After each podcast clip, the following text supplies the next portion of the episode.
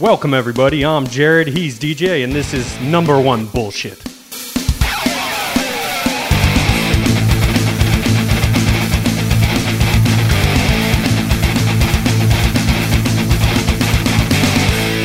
Did you get a chance to check out any of the PFL this weekend? I watched a couple of the highlights. I didn't like see the whole card, but I watched a couple of like the finishes. Yeah, it, it's interesting because like on a weekend like this where we don't have a UFC event, there's still great MMA going on. This PFL event in Europe, it brought out some massive stars from like outside of the world of MMA. You had at the event, you had like Mbappe uh, in the stands, right? One of the most recognizable athletes in the world. Not as much in the U.S., but across the world, one of yeah. the most recognizable athletes.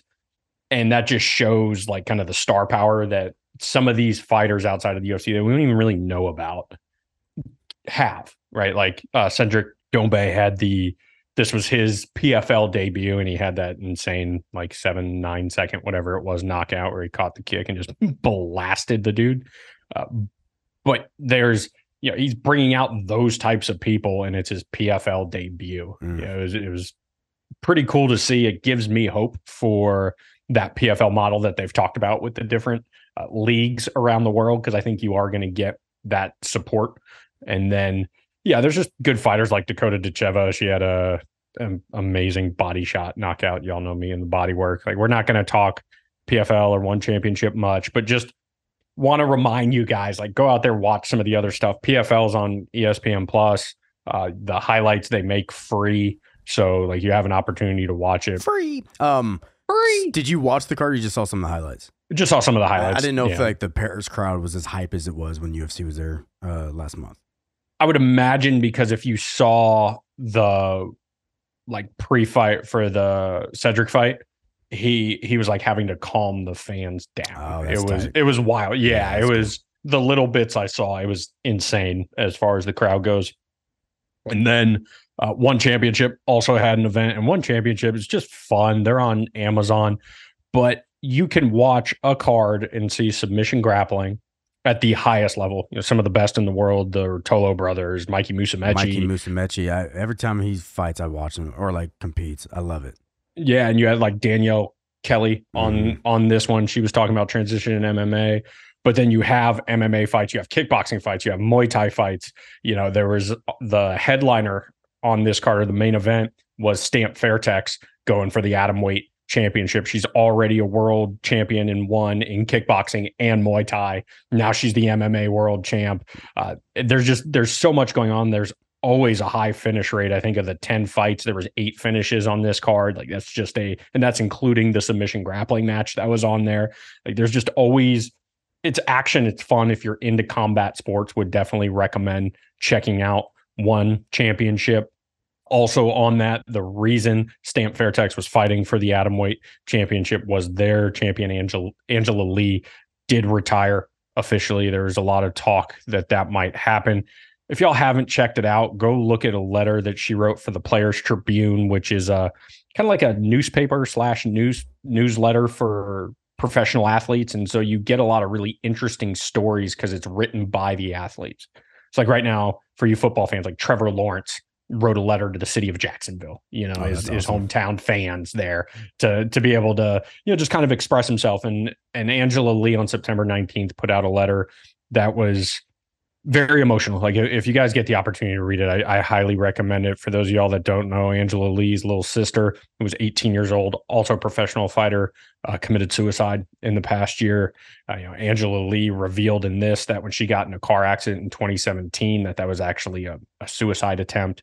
Uh, and so, you know, just to see those stories and hear these people talk about all the stuff outside of the cage, because here we see somebody who's a world champion you know, fighter, right? And we're not talking about like a world chess champion. We're talking about somebody who goes through the toughest of the tough to be the best in the world and at 27 years old is having to step away for mental health reasons. Yeah. You know, not to and, shit on chess, so, not to shit on yeah, chess. yeah, not to shit on chess, but just like a very different toll on the body and on, yep. you know, on your mental state.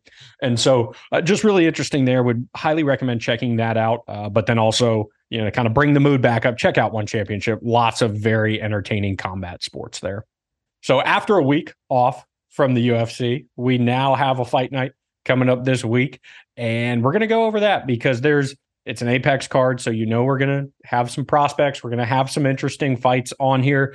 First prospect that I want to talk about, uh, Mateus Mendoza at flyweight taking on Nate Maness. He is 10 and 1, six finishes, split even, giving it the Shavkat treatment uh, or the Karine Silva treatment. How, you know, however you want to say that. Pick which one you Uh, like but- better, you know. Mm, Yeah, exactly, exactly. But three and three, uh, knockouts, two submissions. He's only 24 years old now. His one loss is in the UFC, uh, but it was up a weight class at bantamweight, and it was against Javid Basharat. So not a, an easy UFC debut by any means. And, and I'm not going to sugarcoat it. He was overwhelmed in that fight, which probably is what prompted this drop down to flyweight. But the dude is explosive. I mean, he he carries power. If you go and watch his contender series fight against Ashik Ajem, it hits him behind the ear, yeah, kind of stanky leg starts to go down, and then there's a nasty uppercut out cold. Yeah, I'm really interested to see if he's going to carry that power down a weight class or if the weight cut's going to sap him with some of that power. But oh yeah, and he fights out of the Diego Lima shoot the box camp. So oh, you Okay. know, yeah. So you know, light sparring in the gym, not violent, that kind of thing. Yeah, dyed blue hair, not blonde. We're going blue, keeping the BL, but not the blonde, going blue. Nice. And he, yeah, just a what you would expect from a Diego Lima uh, shoot to box fighter and at flyweight. You know, you know there's a gas tank. You know it's going to be high paced. So great one to check out. And then actually the other prospect to watch is uh is going to be the co-main event. I know that's a little funky, but that does happen on on some of these fight night cards, and that's not to disrespect the opponent. But the reason I'm really excited about this is my man body bags with the Z like it's 2003. Joe Pyfer taking on Abdul Razak Alhassan at middleweight. Pyfer's 11 and 2, 10 finishes, you know, eight of those by way of knockout. And one of his losses was an injury. The first time he was on the contender series, he was actually winning the fight against Dustin Stoltzfus, got slammed and, and broke his arm. Mm. Uh, so since then, he won his next contender series fight, and then he has been 2 0 in the UFC, both by way of first round knockout. And when he hurts people, they don't want to fight anymore. Like it, it is wild to see him connect clean. Yeah. He he put hands on Amedovski, and Amedovski wasn't out cold, but he like drops down, and you just see that look in his eye of like, oh fuck, He- what he got- hit me? You got me good.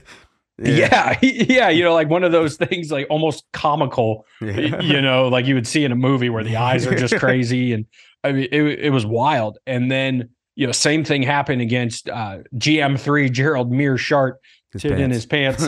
yeah. And uh, you see him hit him, and Meerschaert goes down and he doesn't give up, but he just turtles up and does not fight back at all. Yeah.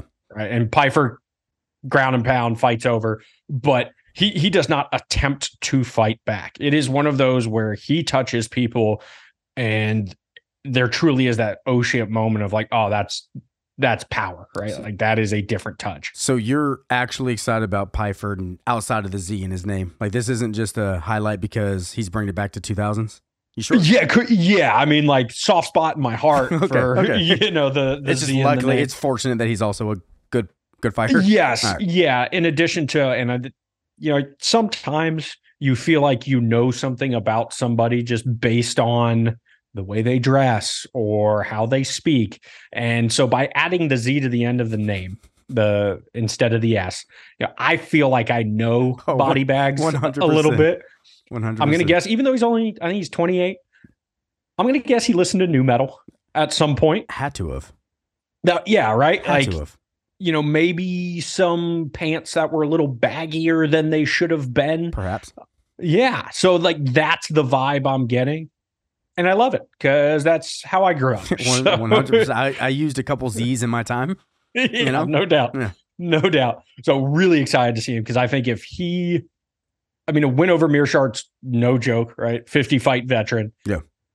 If he can beat Abdul Razak Alhassan, now you're talking about that next fight potentially being a top 15 fight. He's talked about wanting to move slowly, which I respect. Uh, but you keep shutting people off. Eventually, you're going to get some some big time fights. You know, ultimately, if he wins down the road, maybe a uh, Roman Kopylov could be fun. But we're getting ahead of ourselves Dude, a little bit here. But how exciting is 185? Like we have talked about in the past couple of weeks, a whole bunch of 185 contenders that aren't even in the top 15 that we're just kind of still waiting. And oh yeah, we still have like the ultimate of ultimates, Bo Nickal. Like how crazy yeah. is this division where you have all these people outside of the top 15 trying to slowly make their way in there, and then we still have oh yeah, the top 15. Oh, insane. Yeah. It's insane. It's it's the explosion of the sport, right? Like it is the idea that you now have people that didn't grow up in a world where there wasn't UFC. They've been watching this on broadcast television or cable TV their entire lives. And so you're getting some of these really good athletes and they don't want to be wrestlers. They don't want to be football players. They want to be fighters. Yeah. And so, you know, they're wrestling to prepare themselves for fighting later on. And it's it's really cool to see. You know, Pyfer gets all this, you know, shine because of the the power in the hands. Meerschaert's strong point is his grappling. And after beating him up on the feet, they fought in a submission grappling match and Pyfer beat him. Mm. So like it's a well-rounded skill set this guy has. Yes, exactly. Yeah, this is one of those. I am sure the UFC is just hoping all the stars align in like three, four years from now. You have Bo Nickal body bags. You know, like those types of fights as they're building people up. And I know the contender series gets a lot of hate from people where, you know, oh, they're bringing in people that aren't ready. Bullshit.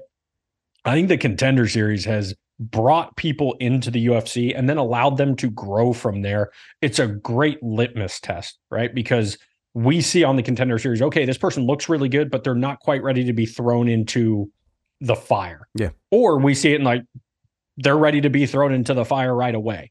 But it gives you that idea because you are able to get fighters that normally would not fight at that stage in their career because they're on the regional scene, you know, they're in different parts of the country or the world, fighting each other uh, and getting some of that high level experience. And now you can really tell, as opposed to, hey, this guy's seven and one, but his opponents combined have a losing record. Well, and, and it's also nice for two things for me. One, it's nice to see the future of the division where you're seeing literally in the future, this division still has people, and I'm sure some of these people are in the 30s or whatever, but it's not like if you take the top 15 out and they just all retired right now, it's over. It's like in the middleweight division, if you take the top 15 and they all retired, you have some killers that are like going to be the future of MMA. I mean, Bo Nickal is someone that could be the future of that division, correct? Mm-hmm. Uh, but two, what I do like about the Dana White Contender Series is where, you know, we talk about boxing occasionally, and sometimes they get their records padded by just you know, just lower talent. If you're getting onto the show and you're still fighting people in the UFC, you're you know you're at that level. The UFC knows that look, if we have to someone got injured, we got to put someone that's let's say 25th and you know ranked in the UFC. They're probably they're probably game for making an entertaining fight. They're doing a great job with it, but that division is really cool to know that the next 3 to 5 years is still going to be outstanding. I love it. I love it because now that the belt changed hands, you don't know what's going to happen. My my theory, whether I'm right or wrong, is that I don't think Sean Strickland is a long reigning champion, but he could be, right? Maybe no one figures him out. But, you know, I could also see DDP getting the belt soon. You know, I, I could see, you know, Robert Whitaker's finding a way to like get a title shot and beating some of these guys. Then the future of it is like, then you have all these people just waiting for their opportunity. This division is you know, we're still waiting for 205 to kind of catch up, but 185 mm-hmm. is doing its part, right? It's fine. It's spot. Absolutely. Look, I mean, look at some of the guys outside of the top 15. Kopylov. Yeah. Bo Nickal, which I know early for him. Yeah. Right. Oh, yeah. Caio Borralho. There you go. Right. Like there's so many of these guys that are right there that are still considered prospects. So while you have all this excitement at the top, now that Izzy isn't the champion anymore, mm-hmm. and now we're in a point too where the right matchup, a guy could become champion. Yep. Right, like Marvin Vettori. I was just about to say that name. Marvin Vettori has hope again to be champion as long as yes. Izzy doesn't win the belt back. Right? Yeah, and his Yeah. shorts are on the right way. and and then oh yeah, the next pay per view we have a a gentleman who's going to reintroduce himself to the 185 pound division in Hamzat. awesome. Can't wait. Right, right. Can't- and he and he's and he's he's already positioned. All he has to do is win, and he's top five. I mean, that's just that's the that's the path that he's on, right? If he beats he's- Costa, he's top five, right? yeah, he's fight. He's fighting number six. Yeah, exactly. He's top five. So you have that. I mean, what an exciting division when sometimes we kind of, not because they don't deserve it, we over highlight the men's bantamweight, but they deserve Mhm. it more than anything. Uh, sometimes these lower weight divisions have that co- competitive thing. 185's doing it, 170's doing it. We don't want to forget about that either. But Mhm. right now, 185, I mean, like just imagine Joe Pyfer goes out there and just demolishes, right? Then you're starting to think like, damn, he's on that, he's on that cusp, like you were saying. It's it's perfect. Yes, I yeah, we're gonna learn here. I'm I'm really excited about it. But you had mentioned the bantamweight division, so that's where where we'll go next. Nice. Uh, we have an awesome, awesome bantamweight fight between number 15 Chris Gutierrez and Montel Jackson. Uh, I know it's not Montel Jordan, but every time I say or read Montel Jackson, for some reason, this is how we do it. It's just, Uh, going in my head. and you're 100% supposed to do that. I'm very Yeah. comfortable with you doing that. um, but here's an interesting one because Gutierrez, who we have seen fight top competition, right, has worked his way up. He's the underdog Yep. in this fight against Montel Jackson, and I I understand it to a degree. Right, Jackson has a six foot three and a half inch reach, which for bantamweight is insane. He's got fast hands. I mean, that finish he had of uh, Hanayaya in their last fight, in his last fight, it was just it was sudden, right? He's Yeah. out there kind of finding the range, and then boom, boom, like he he hits him, and and it's going off. And so it's it's really interesting because you have this very athletic prospect who has tools you can't teach, like quickness, like ra- you know reach, going up against a guy who is so refined from a skill set standpoint, and it's not to diminish Gutierrez as an athlete because Yeah. obviously he's a phenomenal athlete as well. But when you look at what he does, he's out of Factory X, you know, Raw Dog, Royval, uh, Anthony Smith, that that Marc Montoya camp. But the feints, the leg kicks. I mean, he sets traps for people. The flying knee knockout of Frankie Edgar when he retired him. And I, yeah, I went back and rewatched him. It's it's, it's sad It's to see. Yeah. And it's, you know, kind of the Tony Ferguson, Paddy Pimblett thing here where, you know, they put their their former champions and their former greats up against these young killers, and that's just kind of par for the course for the UFC. A- And to be fair, Chris Gutierrez, his job was to make a name Mhm. off of Frankie Edgar, and he did his job, right? I, I, I, it is sad to see because like Frankie Edgar was just not the same guy that was the champion, but like to the Tony Ferguson issue as well. Chris Gutierrez went in there and he did what he had to do. Do you think some of the like him losing to Pedro Munhoz is why he's the underdog? Like, is it some just that recency bias? I, I think it might be. I think part of it might have to do with Gutierrez's age. He is starting to get a little older. He's 32 now. But yeah, because I think what happened in the, but I guess Montel Jackson's 31.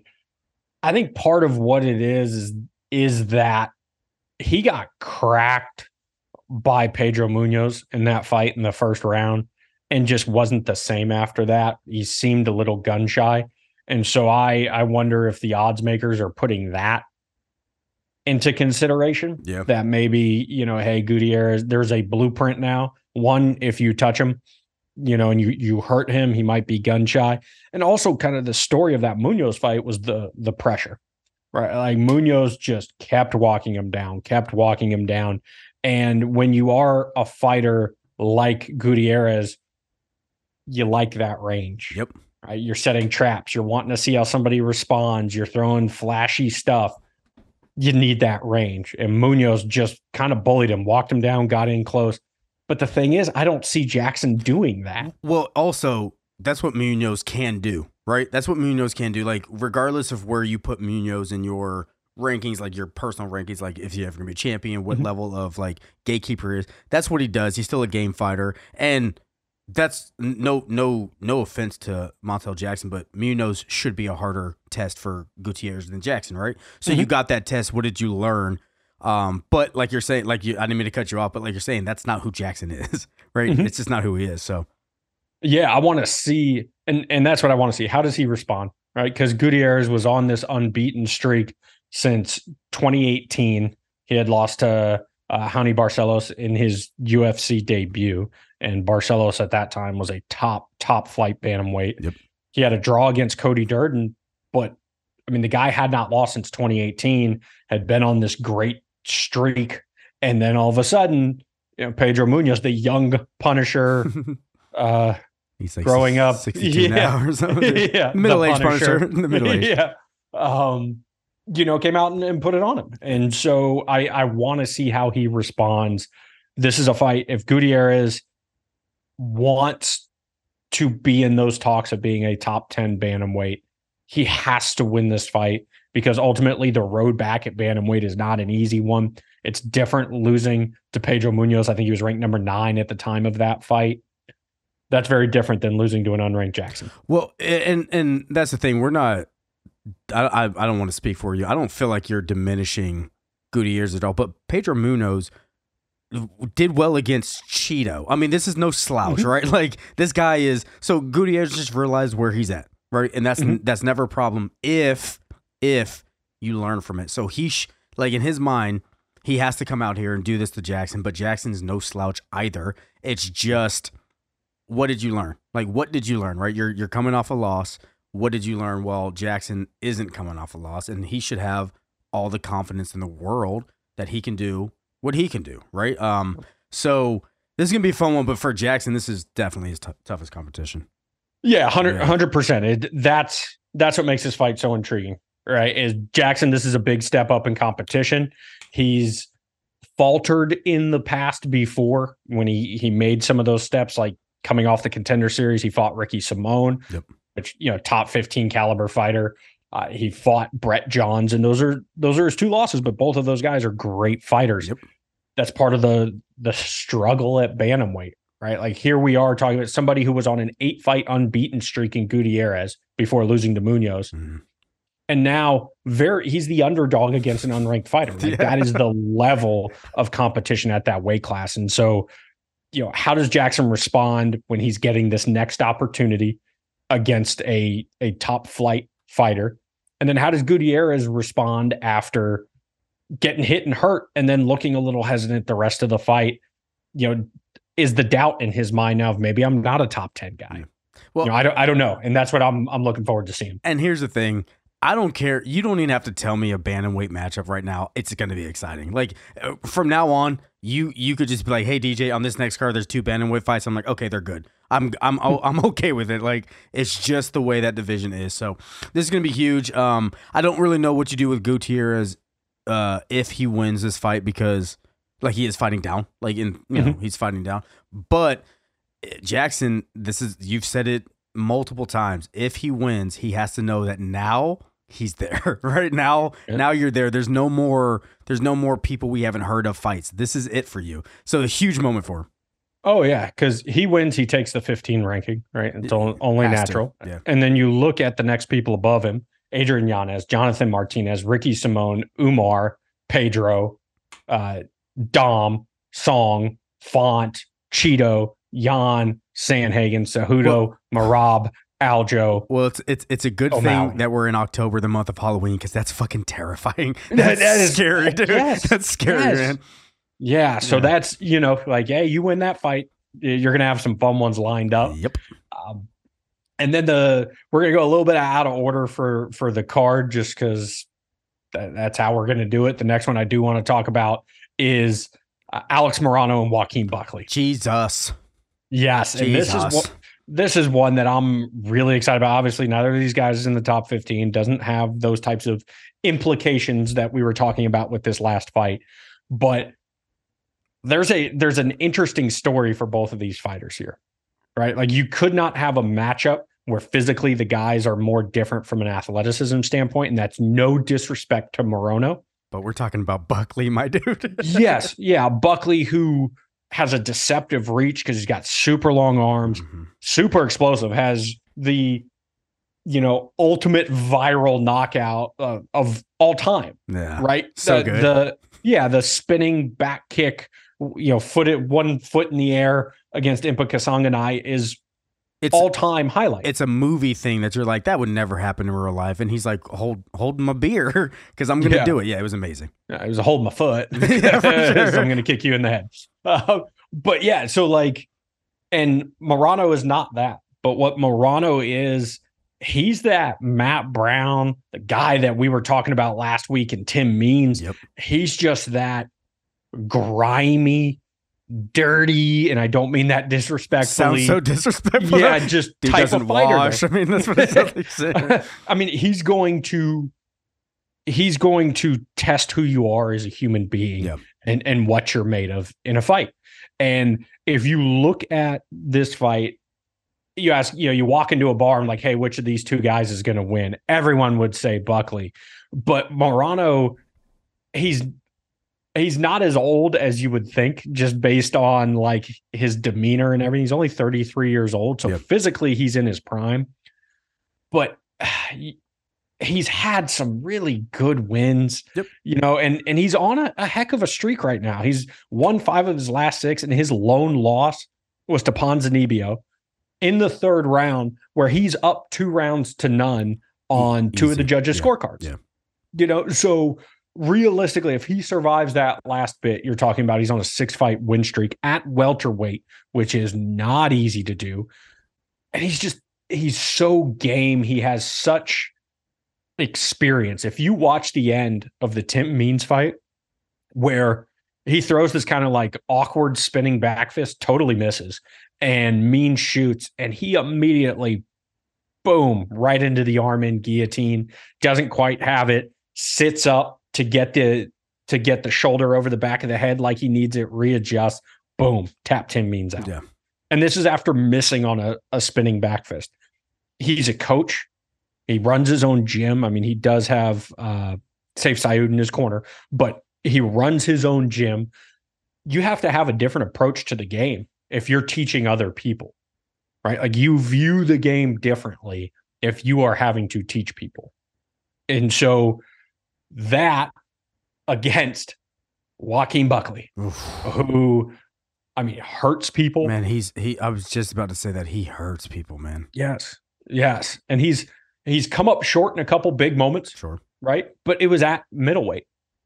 Lost to Kevin Holland, lost to Nassourdine Imavov, lost to Chris Curtis, and ultimately it was the the back-to-back losses to Imavov and Chris Curtis. Where he's like, okay, I need to get my diet in order because I can make uh, welterweight. Yeah. Widowweight. uh, make it welterweight. And so drops down to welterweight and gets an amazing head kick knockout of uh, Fialho in in his welterweight debut. And watching that fight, it's like, okay, this guy, this is the weight class for this guy. Yeah. And and that that's where it's going to get interesting. Morono means when Morono, because it was uh, Southpaw, Tim Means was Southpaw. Morono kept circling to the strong side, and his and uh, Sayif Saud was repeatedly go left, go left, trying to get him away from the high kick. And so Buckley, that's what he did to shut off Fialho. Yeah. High kick. So if there are any of those lapses by Morono, and Means almost connected on the high kick a couple times, that back leg high kick. And so if Morono, you know, loses concentration for a second, dire consequences against Buckley. hmm Oh, 100%. And I just seen that his nickname is the Great White. It's pushing a little bit. pushing a little bit. Um, But when you he's got in his he has the predator eyes. 100 right? Like like the shark. When I remember watching the the face off for the Tim Means fight because I was very fortunate to be able to actually go to those weigh-ins. And Way to, way, way to, way to brag, but go ahead. yeah, yeah, yeah, yeah. It was awesome. it was amazing. Uh, and he, yeah, just kind of calm looking guy. But the second they were staring each other down, he had a look about him of like, oh, this guy's a predator. Like this guy w- will hurt people. Yeah. You know, not Chris Hansen predator, but like, you know, great white shark predator. Uh, and just, yeah, sometimes you look people in the eyes, they might not be the most physically intimidating person, but you're like, oh, I don't, I don't want to fuck around with this human being.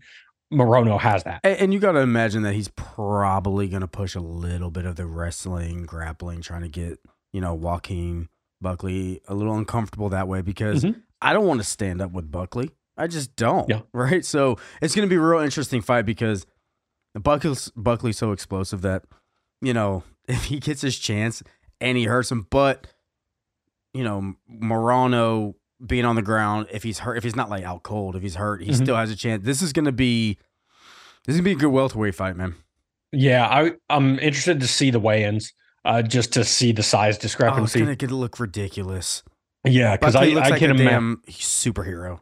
Yeah, so I I want to see that like physically how they match up, and then also I want to see how Buckley responds the first time he gets hit Ooh. because he has a tendency to try to get one back, hmm and he did it a little bit against Fialho, but he he did show kind of a new level of patience where he got cracked once and like started firing back, but then you saw him kind of yeah, like, give himself a let me- reset let me and chill. yeah, move back a little bit. And so I'm interested to see because if you get out of pocket a little bit, you know, against Morono, he's the he's the kind of guy that'll take advantage of that. Oh, for sure. Yeah, absolutely. and so yeah, I, I want to see how he responds the first time he gets touched there. It'll be a fun fight.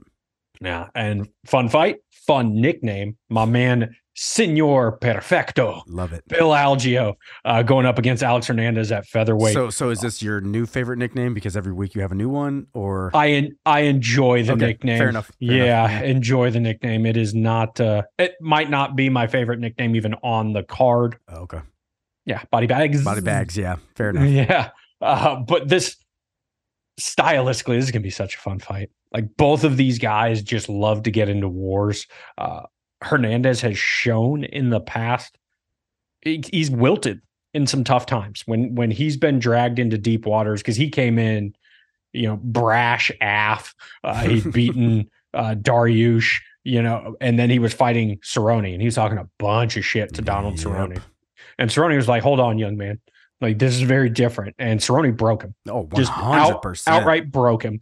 And so Hernandez kind of always had that about him, almost like how Dubronx, after he got broke once, always had that about him where people are like, oh, he's just going to give up.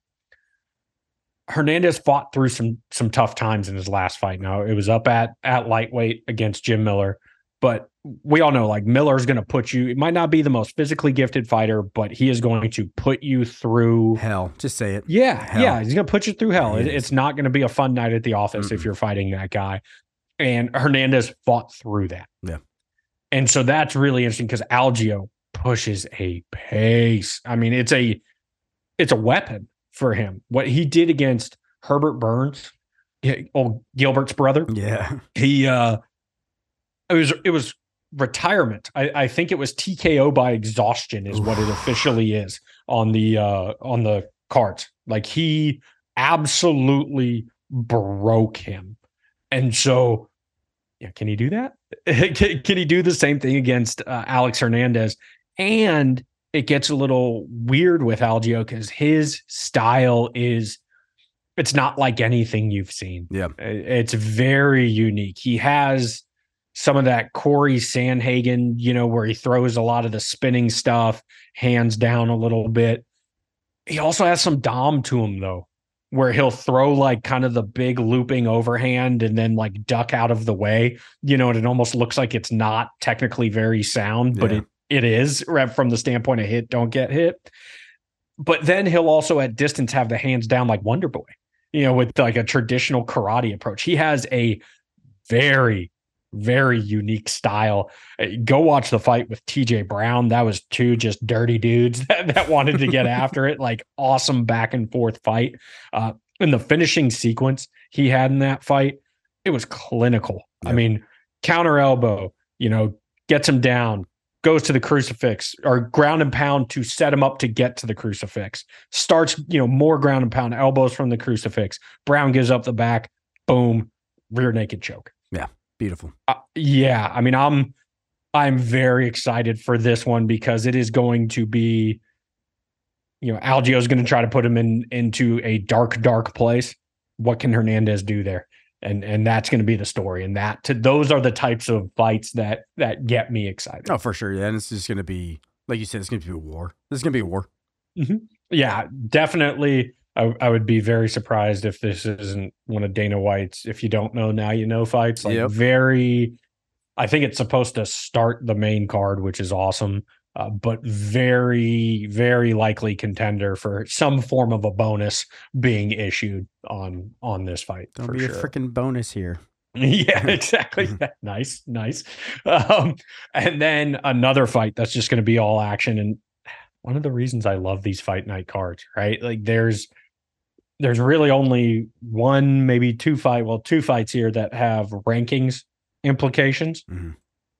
but all kinds of crazy fun shit to watch. Yeah. And that's the next one. Drew Drew Dober versus Ricky Glenn. I don't think Dober knows how to be boring. At all. Doesn't, right? No. I mean, the guy is he understands what he's signing up for, and that is to get into a fist fight. Yeah. Right. Like it, he's there to get into entertaining fights. He's of that mindset. Like, yeah, you're going to win some, you're going to lose some, but it's going to be fun. Yeah, but that steamroller for I'll do it. Steamroller Frivola. Yeah. Thank you, Jared. Um, nice. nice. that fight was crazy. It was just it's one of those things where it's like when when you can lose a fight and we still want to see your next fight, like there's something special. Like like uh Gaethje has that, right? Where, where if Gaethje loses, you're like, I still want to see him fight his next fight. Drew Dober ver- Drew Dober versus Matt Frivola was it was it was violent. It was violent. Yes. And we've been And- waiting for Dober to get matched up and he's finally coming back and we're like, we know what you bring to us and that's why we watch you because you bring excitement. Yeah, I mean he. Uh, there would be a big skill set discrepancy, but like him and Gaethje are very similar style fighters, right? Like that's a fight that might last two minutes, maybe. Like there, it is just violence. Like that's what Drew Dober is. And I mean, go watch the Terrence him versus Terrence McKinney. And McKinney's another one of those all violence fighters. Uh, but but like McKinney had him hurt badly, Yeah. badly in that fight, and he comes back to get the win. The the fight that he had against Bobby Green. I'm about to say Bobby Right? Green, the, the main the main eventer of this thing, he's beat him.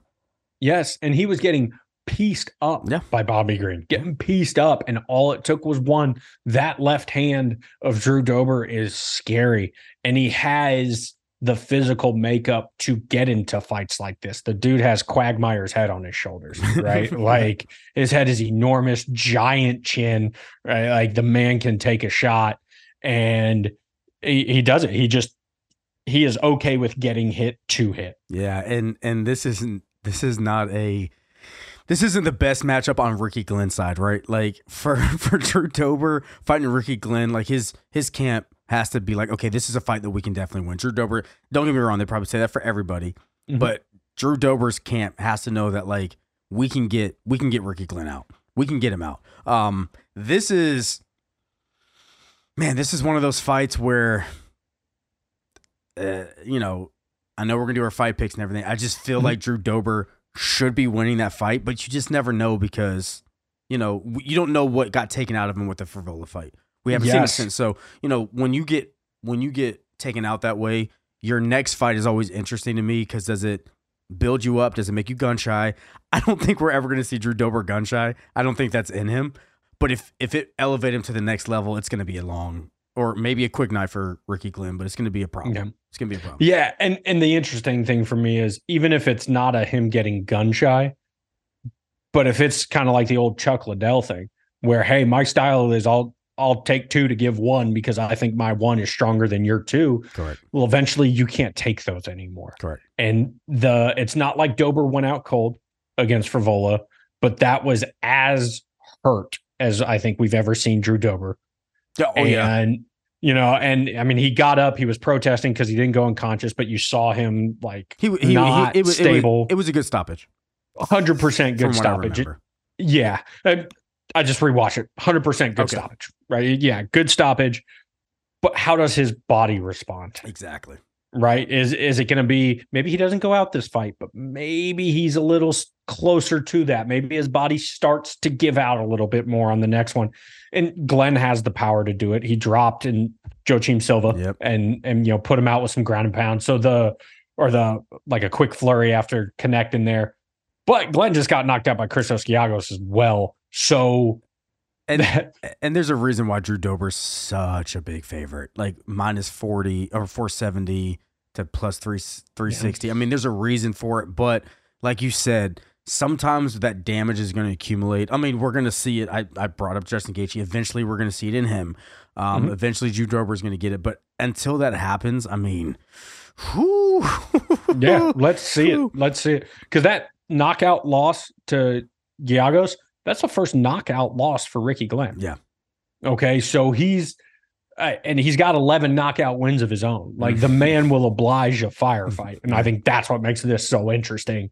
Um, I, I, if there's a bet for not going the distance, put your money on that. Oh, 'Cause 100%. This is going to be, here's another one that very likely could be fight of the night. Easy. You know, I I have a feeling, and who knows, it's probably going to go all decisions now. But I have a feeling that this card, there's going to be uh, some can a few contenders for fight of the night, if not for the the performance of the night bonuses, because there's some really good matchmaking going on, especially a fight like this where you know it's two people that are going to go out there and they're just going to rock 'em sock 'em robots until one of them doesn't get up. and right? some and sometimes that's just fun. Yeah, absolutely. Yeah. Absolutely it is. and so then that is going to be very different from what our main event is. I agree. So main event number 10 Grant Dawson taking on Bobby Green at lightweight and this is one where in the matchmaking it's a little interesting because Dawson's coming off the biggest win of his career, beating number 12 Demir Ismagulov and not beating, dominating number 12 Demir Ismagulov and now he's fighting somebody outside of the rankings. Yeah. Uh, so it, interesting matchmaking there, but Grant Dawson gets the main event. He gets a five rounder. You know, if he's somebody that is going to challenge for a title someday, and you look at his record, he's 21 and one, not 21 and one, 20 dash one. Dash Dash one. Yeah. His one draw actually being against Ricky Glenn Mhm. where he dominated him for the first two rounds and then a um, questionable 10-8 by two of the judges for a, a split draw uh, but dawson gassed out a little bit in that one so Yeah. very very intriguing here on how he handles a five round fight but that for him to be able to get to title contention he's going to have to pass the bobby green test I, I agree 100%. Bobby Green has that special thing about him where when he wins, it's good. When he loses, it's still close. I mean, like, even look at the Tony Ferguson win. Like, he, Tony Ferguson, you know, for however you want to feel about it, Tony Ferguson, you still had that thing where, like, okay, well, he still has power, right? Like, you still saw mm-hmm. it. He, he was hitting him. It's just Bobby Green eventually, you know, submitted him. This is a really good fight. This is a really good fight for like you're saying Dawson to get that five round because I can see I can see this fight going all five rounds and Bobby Green even if he slows down a little bit he's still going to fight you for five rounds so this is mm-hmm. good but I can also I mean damn this is a tough one to even like really think about how it's going to go this is going to be one of those ones where maybe my heart's not going to be racing like on most main events you know but it's it's very confusing to be like how the fuck is this going to go I think by the end of the night when this is over I'm gonna be surprised, and I I really can't I really can't explain why. I just think it's gonna be a surprising result. Whoever wins. Well, in order to avoid surprises, you can go over to your podcast listening service of choice and hit like, follow, subscribe. So that way you're not surprised when the episode drops, the F updates, the new episodes. Not surprised, motherfucker. um, so uh, go get the follow. You'll know when the F updates happen. Uh, you'll know when the episodes drop on Monday morning. Also, go over to X, Twitter, uh, at number one BS pod. That way, uh, you can see our fight picks. You can see the polls. You can see the amazing live posting uh, during the event. And then also, if you live in the Sure Dog world, go over there. We're starting to make some posts over there. You can give, once again, it's number one BS pod there. You can give that a, uh, a follow as well. Nice. And now back to our main event. So, yeah, just with it, it is interesting. Like, that's this is almost a I'm excited to learn something Yep. by watching this fight because Bobby Green has such a unique style. You know, when Bobby Green couldn't get past Islam, which most people can't. I'm not going to hold was- that one against him, too. Yeah. Yeah. But that was kind of the end of the, you know, oh, Bobby Green's on this run. Maybe he can contend for a title. I think that was the end of those talks. Sure. But it's that test you have to pass because it is such a unique way that he fights with a very boxing type style with the shoulder rolls. Doesn't get hit clean very often unless it's Drew Dober. Um, and even then, it was just kind of one or two because Dober carries that power. Yep. But his hands are low, so he he defends takedowns very well because of that. And Grant Dawson has a bit of a traditional shot to get to the takedown. It's not a lot of like clinch and trip kind of stuff. Sure. He he shoots like a traditional wrestler. Now it's very different once he actually gets somebody to the ground, but Bobby Green's hands are going to be there to defend that. And if you watch the Ricky Glenn Grant Dawson fight, eventually Dawson's kind of shooting from way out there and it's not working for him. Yep. And so is Bobby Green with that funky style going to be able to kind of tire Dawson out, pick him apart on the feet? You know, maybe Dawson does bank a rounder too early, but we're in a five rounder, Yeah. right? And then if he can't get him down after that, that's going to be a major problem for Dawson. Yeah, because I mean, Bobby Green's fought so many killers. Edson Barbosa, Dustin Poirier, right? And Barbosa didn't take him out on the feet. So you got to imagine that Dawson's not going to be able to do it either.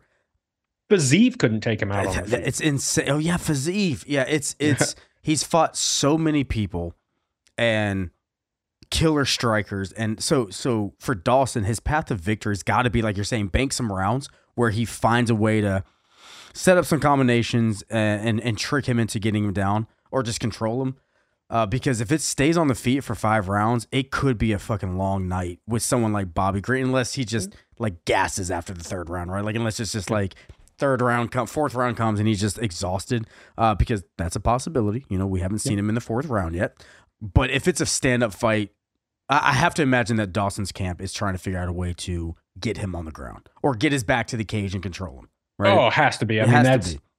Dawson's almost like a Khabib in the sense of not only does he favor that kind of Dagestani style of wrestling once he gets the control, but like you know what he's going to do. He is lightweight Aljo. Yeah. He is going- I love that. He, yeah, he's going to get your back, right? He is going to get your back. Uh, you watch the Ismagulov fight. I think he had almost 13 minutes of control time, and Insane. basically all of it was the back. Does a great job of switching the side of the body triangle. Now, one of the things that he also does very well, like Aljo, is the backpack. It, I get the nickname, but it doesn't really tell the story because he doesn't just take the back and sit there. He does because he's relatively long, unless the person whose back he's on does a good job of keeping him flat. He gets off to the side and throws hammer fists, throws elbows. He's softening people up for the choke. I think he has 11 rear naked choke wins in his career. I mean, the the guy is an absolute technician. He's a specialist, and I don't mean that disrespectfully. But very, I mean, Aljo rode that to a championship, Yep. most defenses in bantamweight UFC history, right? So Grant Dawson is that. Now, does it work at 155? We'll see. Yeah. But here's a guy who out grappled and submitted an Olympic silver medalist and Mark O. Madsen, who was unde- like, let's not forget, also undefeated in MMA. Yep. And goes out there and beats Demir Ismagulov in his last fight. I mean, Grant Dawson is a problem And for people. And, and let's not pretend like Bobby Green doesn't have any ground skills either. He just submitted Tony Ferguson. So this is like Yeah. one of those things where you feel stand up is 100% Bobby Green, right? Mhm. And then takedowns, maybe maybe it is heavily on Dawson, but Green's no slouch. He's going to try to be getting up. And if you give him an opportunity, he can't get you in some danger. I mean, welcome back. After we had a week off, man. We had a week off, and you better have enjoyed it because now we're back. Now we're back, and it's like, you know, it's an Apex card, it's a Fight Night card, but they're bringing that fucking heat, and this is this is a good way to fucking this is a this is a great main event for this because so Dawson needs five round experience, and what better way to do it than Bobby Green? Even though Bobby Green's not ranked, what better way to do it for somebody that's like, if you don't beat them, then you didn't deserve it anyways, and if you do beat them, you got your experience. If it, Yeah. go- I mean, if it if it hits the fourth and fifth rounds. Training for a five round There fight you go. Fair enough. different Training, as training, well. training. Yeah, but it's interesting, and that's what makes this matchup even more interesting to me. Is of the top fifteen, you have number fifteen booked Matt Steamrolla Frivola Just got to do it. uh, had to against Benoit Saint Denis, which is going to be fucking awesome. Yep. And then you have Islam Du Bronx. Other than that, nobody above Dawson is booked, which is what makes this one so interesting Yeah. of, of why they did it. But then, yeah, hey, if you're Grant Dawson, you beat Bobby Green, you're ranked number 10. Go go get you a, a big name fight, right? Yeah. Because you look above him. Dan Hooker's going to need a dance partner when he comes back. and Dan Hooker will fight anybody. It seems like. Yep. Yeah. Yep. I think they try to avoid him fighting Tsarukyan just because I think that Tsarukyan's one of the, you know, Dawson and Tsarukyan right now are the two kind of young guys at 155 that are that are making a push. At that point, if he gets his win, shit, call out Gamrot. Yeah. Call out Dariush. Chandler Call out Chandler. Yeah. Hey, hey, why are you waiting around? for a Let's guy fight. that you're probably not going to fight. I think I can beat you. You know why not? Yeah. but if Yeah, I'm Chan- call- if I'm it. Chandler, it's hard to take that fight, right? Because it's like if I have Conor money in the background, it's hard to fight Grant Dawson off of fighting Bobby Green. But everyone's got an ego. you know what I'm saying? Yeah. It just takes the right thing to say for you to be like, "Fuck it, I'm gonna fight this guy." So Yeah, the the matchup that I, I would uh, uh, very much appreciate would be the the Dariush fight. I, th- I think that one would be a lot of fun. I actually think Gamrot would be a lot of fun too, just because the the grappling exchanges that that you're going to see there would would be pretty damn good. I can just for some reason, and this has I have no reason to think this. I just feel like he could get the um Dan Hooker fight. It just feels like like Dan Hooker's that guy right now. It's like if you don't have a dance partner, he's kind of the guy, right? Mhm. He just seems like the Yeah. guy at 155. So I can see that fight if if he wins. He's got to win. Yeah, and then if I'm uh, Bobby Green and I win, then I hey Moicano, hey Hooker, you, you, any any of those people because that's going to be a fun fight. Yeah, if I'm Bobby know, Green, I'm calling out Dan Hooker as well. Why not? Yeah. Right? I fought. I beat the number ten. You're not fighting. Let's do it. You know, his last fight was Dan Hooker's last fight was was also violent. So whoever wins really has that opportunity. Uh, Like I said, it'd be. It, I almost, I almost want to see this fight at least make it to the fourth round just to Mhm. see it. And I, I can see this this fight being a like a decision fight as well. Mhm. But yeah, I'm calling out. I'm calling out Hooker regardless. You know what? That's who I'm calling out. If I'm Grant Dawson, I'm Yeah. calling out Hooker. If I'm Bobby Green, I'm calling out Hooker. Yeah, calling Hooker. Um, calling hookers. Yeah. Yeah. But then the the kind of last interesting thing about this that I do want to touch on is this is going to be Dawson's second full camp at American Top Team. Ooh. He had been with James Krause before, and we all know what happened there.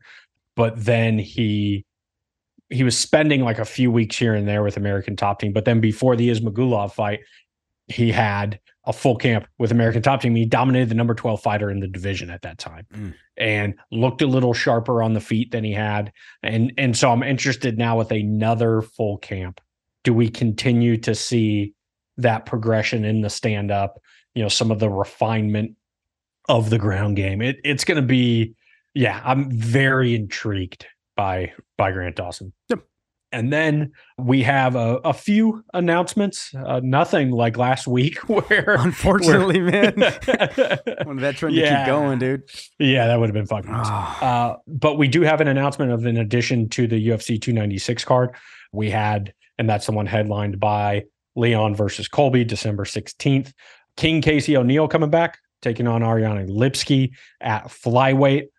Really interested to see this one because O'Neill was part of that, like, oh, the next breed of 125. She beat Roxanne Modafferi and they gave it a split decision. It should not have been, but she was getting touched up a little bit. And then now she's taking on, you know, a, a violent fighter after g- dropping her first fight to Jennifer Maia, right? And Jennifer Maia beat her up on the feet. And so that is one that I am interested to see how this individual who was so highly touted coming into it, how she responds from her her first professional defeat because we've seen it before with highly touted prospects all of a sudden they lose and they're not you know that cloak of invincibility is gone. Yep. And all of a sudden they start doubting themselves.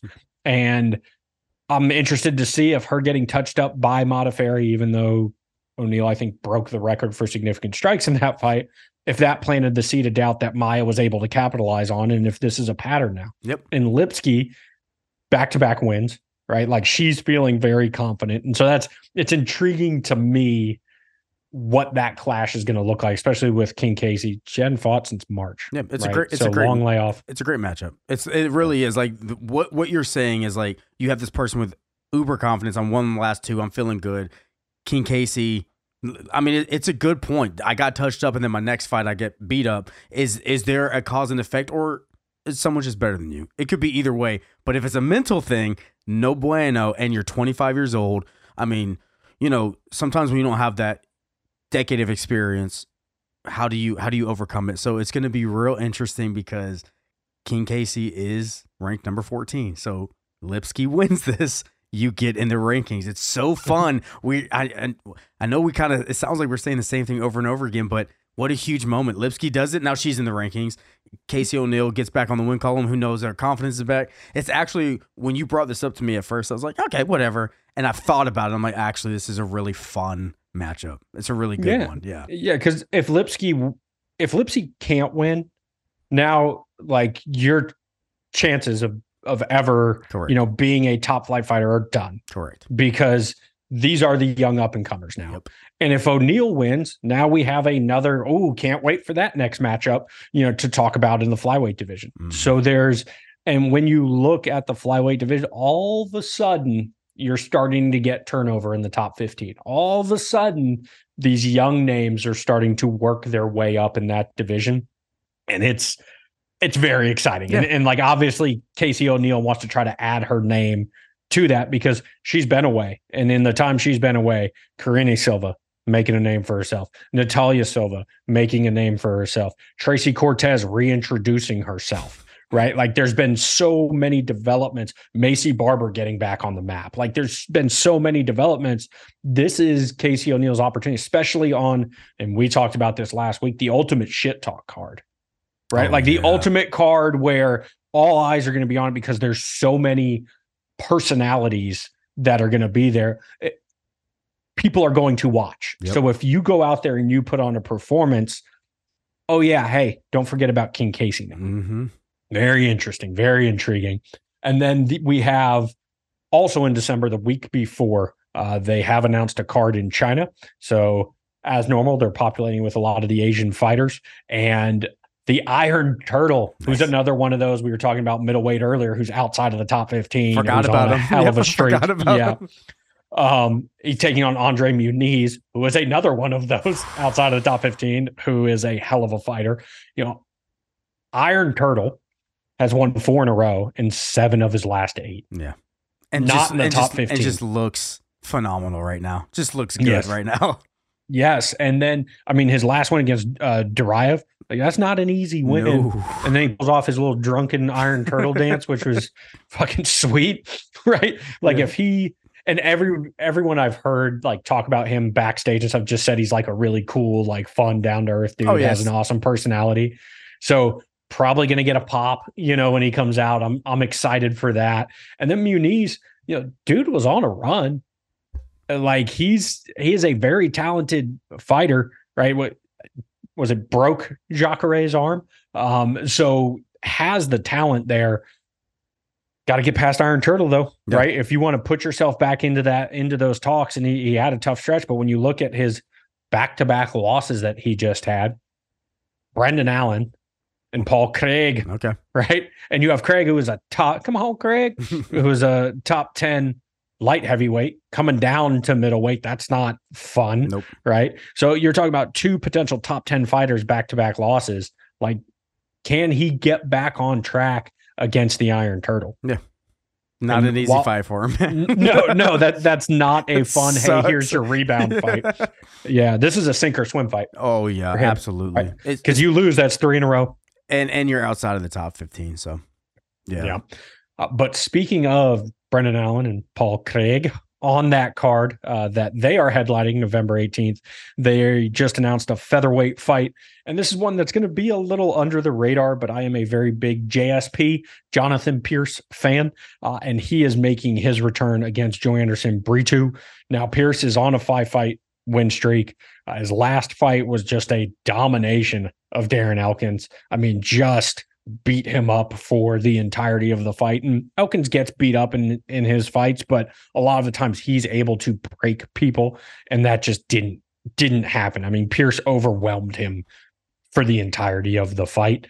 But that was last December. Yep. So it's going to be almost a year since he's been in the cage. And Joanderson Brito is no punk. He is on a three fight win streak, first round finish streak. And his mm-hmm. last fight in July, he had a monster knockout over Weston Wilson. I mean, the guy is three and one in the UFC. His one loss is to Senor Perfecto, Bill Algeo. And his fight on the contender series to get into the UFC, his win on that, beat a guy you might have heard of him by the name of Diego Lopes. Okay, yeah. Yeah. so Brito, you know, there was a little bit of a, oh, well, you know, here's a contender series guy, and then he lost his debut. Yeah, he lost his debut against one of the funkiest fighters that you can, you, know, have a matchup against. And then is like, all right, cool. I'm going to show you guys what I'm really about. He's fought a total of like six minutes in his last three fights. I mean, it's it's that thing when you lose, what do you learn from it? And if you're gonna learn how to do three first round stoppages in a row, well then yeah, let's mm. see the fight, man. Yes, and to see fight. And he's fighting a guy who's very similar to Bryce Mitchell. You know, Jonathan Pearce is one of those. He's going to cook you to the bone till you fall off, right? Like he is going to drag you into dark places and you know see how you perform when your your gas tank's on empty. Yeah. And and that is very exciting, especially it's almost that uh, when you used to watch like old Vitor Belfort fights, where it's like, well, if he can weather the storm for the first five yep. minutes, what's this going to look like? Mm-hmm. And you know, that's the what the similarity between Pearce and Algeo is that just weaponized cardio. Yeah. And and so and it it didn't work out well for Brito in his in his debut. So I'm I'm very interested to see how uh how this one plays out. Yeah, great announcements. Yeah. Uh any anything else on on your end? No, sir. All right. In that case, Appreciate y'all for listening. Love and respect. Later.